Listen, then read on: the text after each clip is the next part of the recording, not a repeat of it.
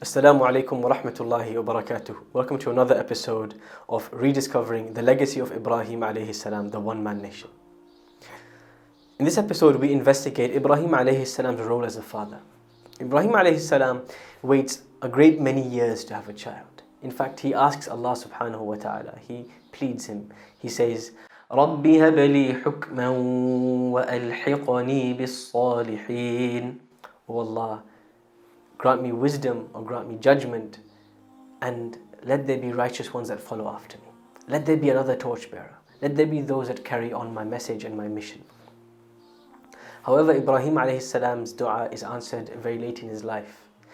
Um, when two angels are sent to him to congratulate him for the soon to be birth of his first child, his wife remarks in surprise, she says, Ajuzun Aqim, an old infertile woman, how can I have children? Um, and they say this is how Allah subhanahu wa ta'ala decreed it to be. And Allah can do whatever He wills. So Ibrahim alayhi salam waits a long time in order to have a child. Once he has Ismail alayhi salam, Ibrahim alayhi salam is not, does not feel safe and secure that his child is the child of a prophet, so he'll automatically become perfect and pious. In fact, when Ibrahim alayhi salam comes to Mecca and leaves Ismail alayhi salam, Ibrahim alayhi salam makes dua to Allah and he says, رب جنبني وبني أن نعبد الأصنام O Allah, free me and my children. Keep us safe from worshipping idols. Let me ask you a question. Why would a prophet, a messenger of God, be afraid that himself or his children may fall into the trap of worshipping idols, of committing acts of disbelief? Ibrahim alayhi salam was not safe, didn't feel safe, didn't let himself feel safe, even though he was a prophet whose sins were forgiven and who was guaranteed paradise. And Ibrahim alayhi was concerned for his kids. So much so that when Ibrahim alayhi is on his deathbed or giving his parting advice to his children, Allah records that advice.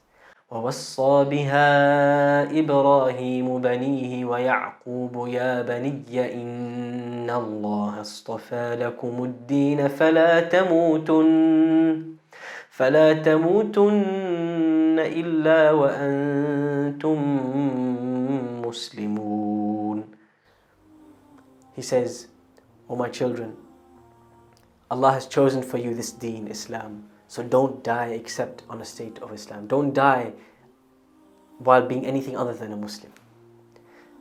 Why would he be worried about his children and how they're going to live and die? Why wouldn't he feel safe? Because as parents, as people who care for other family members, we should always be worried and concerned about their afterlife. In today's day and age, in today's world, parents are so concerned about their children's um, well being and success in this world. We want them to do well, we want them to study hard, go to the best universities, and get, the, get the best jobs. But we never question what will affect their afterlife. We never wonder, we're never insecure about their afterlife. And we are nowhere compared to Ibrahim salam.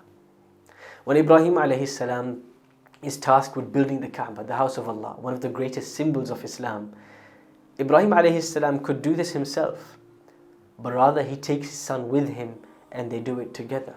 Allah says in the Quran, وإذ يرفع إبراهيم القواعد من البيت وإسماعيل ربنا تقبل منا إنك أنت السميع العليم and when Ibrahim lifts the foundations, the blocks for the house of Allah with his son Ismail, they're both saying in unison, O Allah, accept this deed from us. Indeed, you are the all hearing, the all knowing.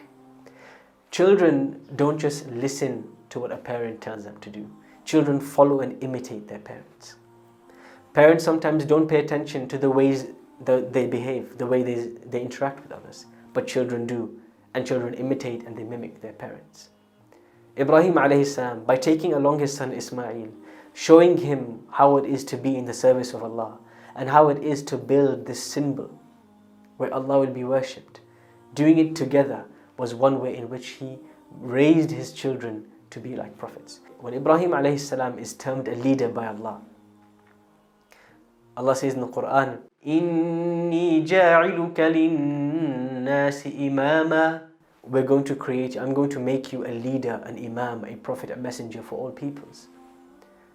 Ibrahim alayhi salam's first response is, وَمِن ذُرِّيَّتِي What about my future generations? What about them? He's not just concerned with me, myself and I, but what's going to happen further down the line. When Ibrahim alayhi salam comes to create the Kaaba, when he comes to Mecca for the first time and he leaves his son Ismail and Hajar in Mecca, he asks Allah subhanahu wa ta'ala. He says, رَبَّنَا لِيُقِيمُوا الصَّلَاةِ Oh Allah, make my children people who are steadfast on their salah one of the most important things for a parent, for a family member to be worried about, to be concerned about in their children is their salah. But not purely just the ritual aspect of salah. Do they understand what they are doing? Too long and too often in parenting, we focus on rote tactics, on habit building, on showing off our children to others. But has our child, have we cultivated in them the consciousness of Allah, the understanding of what they're doing and why they're doing it? Ibrahim alayhi salam, he extends this and he engages with his children in this way. He teaches them, he questions them, he lets them participate. And he never feels secure about them.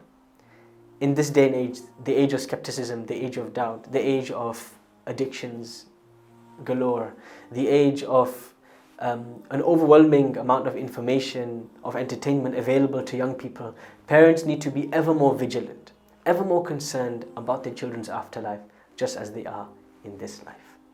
So here are some action points you can consider. Have you checked in with, in with your child on a weekly basis in order to shape and form and guide them more closely? Have you even had any quality time with your child one to one where you do something with them, whether that's going for a walk, going fishing, praying salah in the masjid together? Have you put in that effort to take your child on the journey with you where you are going? These are some points to think about and I'll see you next episode. Wassalamu alaikum.